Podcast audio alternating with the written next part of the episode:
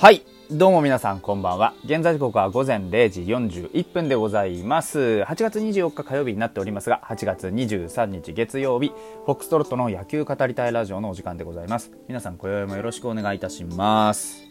えーと、まずはすみません。昨日読み損ねたお便り、えー、それから今日届いているお便りというところでね、お便り2通ご紹介したいと思います。本当はね、あの、もう1通届いてらしたんですけど、ちょっといろいろもろもろあってですね、あの、読まなくていいよってお便りが届いたんで、あの、全然、えー、これは本当その方向けにお話しますけど、全然、あの、何も悪いことないと思うんで、あの、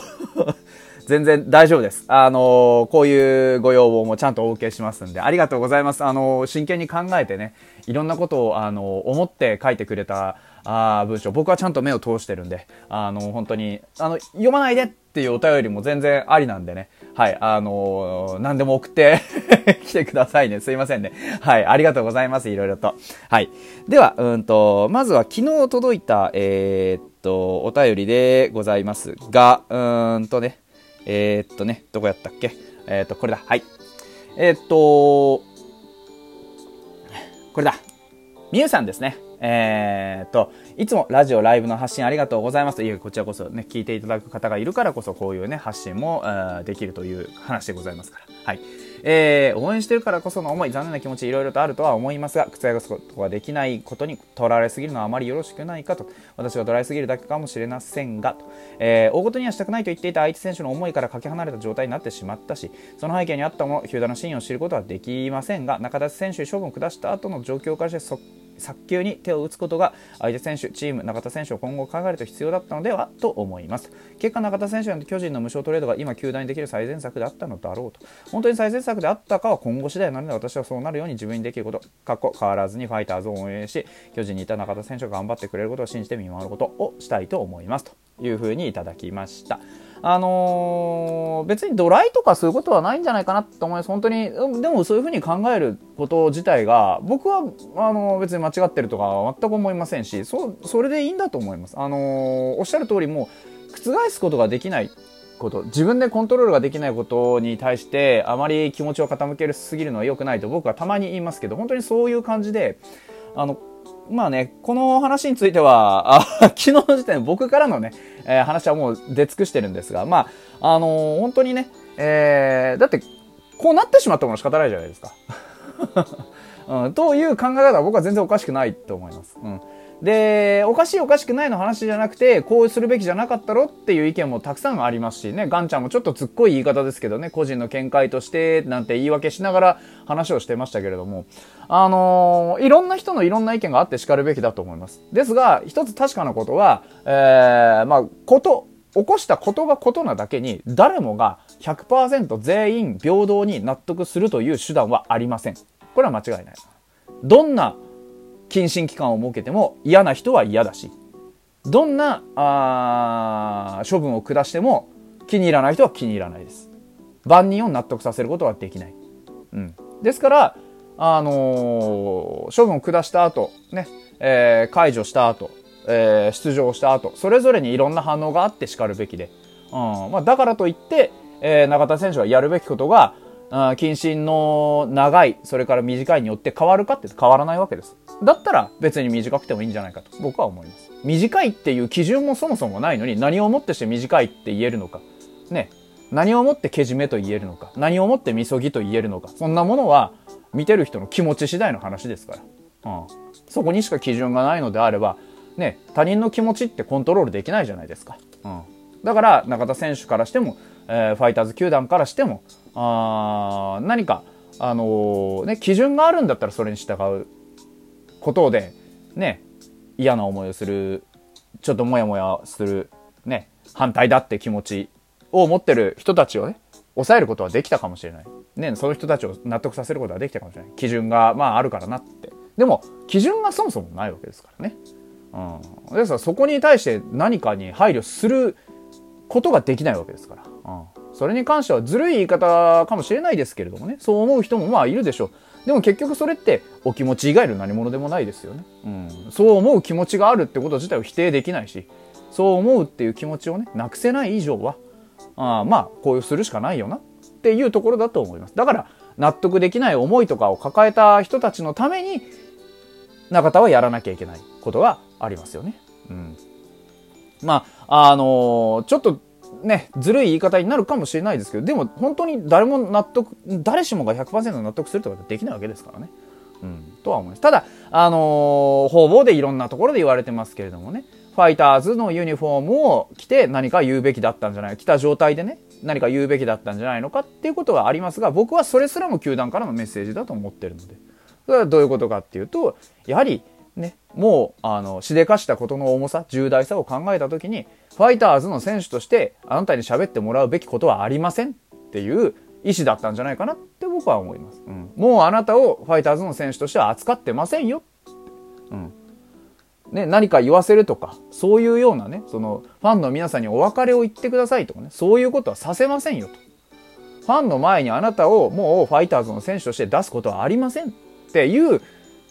そういう態度だったんじゃないのかなとも思えるわけですよね。だから、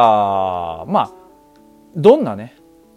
意図があったかなんて誰も何も言わないですよ、もう。うん。だって終わったことですからね。うん、ここからどういう風にね、なっていくかっていうのも、それこそ、みえさんのおっしゃる通りね、あのー、今後次第だと思うんでね。うん。そこに関しては、まあ、どうしようもないかなっていう風に思います。ですから、僕は現実をね、受け入れて、さあ、じゃあここからどうしていくんですか？中田くんはという話をしたいわけですね。はい。まあ、ファイターズもね、いろいろこう、いろんなね、あのー、たくさんのこう、問題を抱えながらでも、前に進もうってずっともがいている球団です、やっぱり。うん、で若い選手たちがねこういう経験をするということすらも僕はエクスペリメント要は経験値だと思ってますだからファイターズねこれは本当にだからねずっこい言い方になるかもしれないですけどでもそういうことなんですよファイターズってたかだかね、北海道に移ってきて、すべての遺伝子を新しくしてからたかだか15年なんですよ。巨人さん何年やってます？阪神さん何年やってます？ね。前身球団から考えたら、どれぐらいやってます？ね、あの、ソフトバンクさんだって。ファイターズにも前身球団はありますけど、やっぱりここに移転してきてからというものをチームカラーもすっかり変わってしまったし、何もかも、こう、新しくなった、そういう球団じゃないですか。うん。ですから、このチームに残すべき経験値だと思うんです。こういうこともね。あだからここでね苦しい思いをした若手たちがねこういうようなことがあったら二度とねこのチームで野球できなくなるかもしれないんだぞお前らと。いうふうにねお前らって言うかもしれないし逆に自分たちがそう思うかもしれない。だからこれすらも学びに変えていかなければこの若い球団がね、うん、歴史の浅い球団がね生き残っていく。この先ずっと野球でこの球団が生き残っていくっていうためには球団全体の経験値としてこういうことを起こすようなあこういうことが起こるようなチームの土壌であってはいけないんだよって球団という生き物がねそう思うことが大事なんだと思うんです。だからこうなってしまったことをまず受け入れないといけない。でまず受け入れた上でじゃあどうしていくべきなのかっていうのを自分の頭で考えて実行してその結果をまたフィードバックしてそして成長していくもんじゃないかなって思います。何でもかんでもねあのー、初めからやっぱりそのね球団の管理が甘かったとかなんとかって言うじゃないですか。でもね子育てと一緒ですよ。僕お子さん育てたことはないけど教育に携わってたことはあるのである程度わかります。で子育てと一緒でね何でもかんでも先回りしてね失敗しないように組み立てるっていうことはその子のためにならないんですよ。痛みが分からなくなるんです。例えばね高いところ登って落っこち足滑らして落っこちたら危ないよっていうのも危ないから最初からやめさせるのではなくてね。例えば怪我しない程度のところからこうちょっとね足滑らしそうになってもハラハラ見守ってね。で実際に足滑らせて泣いている子供のところに行ってね。高いところにね登ってふざけると危ないんだよって言ったらわかるわけじゃないですか。だから今回は、まあ、もしかしたら骨折したかもしれないですよ。ね。うん、すごい痛い思いをしたかもしれない。でも、それって骨折しないとその痛みってわからないでしょ？うん。だから、僕はそういうことだと思うんですよ。これすらも経験値としてね、球団に取り込んでいく。レガシーとしてね。うん、というものの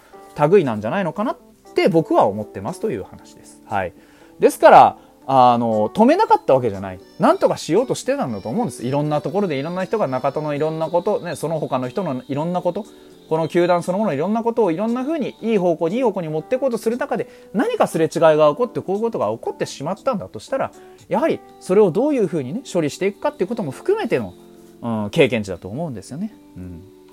で、えー、もう一つ今度、あの、質問箱にお便りもう一本いただいてるんで、それをね、すいません、長くなってしまって、結局今日もこういう話をしてしまいました。すみません。えっ、ー、と、最後にまたもう一本ね、おお便りを紹介しますが、えー、昨夜のプロ野球ニュースで、えー、中田署のホームラン映像を見ながら出演していた大家さんね、大家明穂さんですね、の、他球団の4番好きだなーと、ぼそっと一言がツボでした。皆さんも同じこと思ってますよね。なんだかんだ言ってそう、よく考えたら中田って4番なんですね。また4番集めてんなってていう、そういうこともまあ言えますわね。確かにね。あでも、ある意味で嬉しいことだと思うんですよ。うん。だって中田は4番だから取ってくれた。ね。中田がこれ4番じゃなかったら、もしかしたら取ってもらえなかったかもしれない。ってことは、中田がこれまで4番として過ごしてきたことをちゃんと評価してくれてるから、巨人はいいよって言ってくれたのかもしれないじゃないですか。うん。だからそういうこともありますよね。うん。別にこれは嫌味ってわけじゃないと思うんです。ただ、あの、よくよく考えちゃえばそうだなっ。最近4番に座ってなかったからさ。忘れがちだけど、あの、うちからは大事な大事な4番のね、えー、中田翔を、えー、仕方、仕方ない事情がね、いろいろありますけれども、放出することになってしまったわけですから、あ慎んでね、あの、巨人さんには、あとお願いしますというふうに言って、えー、僕らにできることは本当にさっき宮さんもおっしゃってました。あの見守っていくことだけだと思いますんでね。皆さんもそろそろね、あの、いろんな声は上がってきます。いろんなところから聞こえてきます。でも、ちょっとね、あの、耳に蓋をして 切り替えていきましょう。それではまた明日です。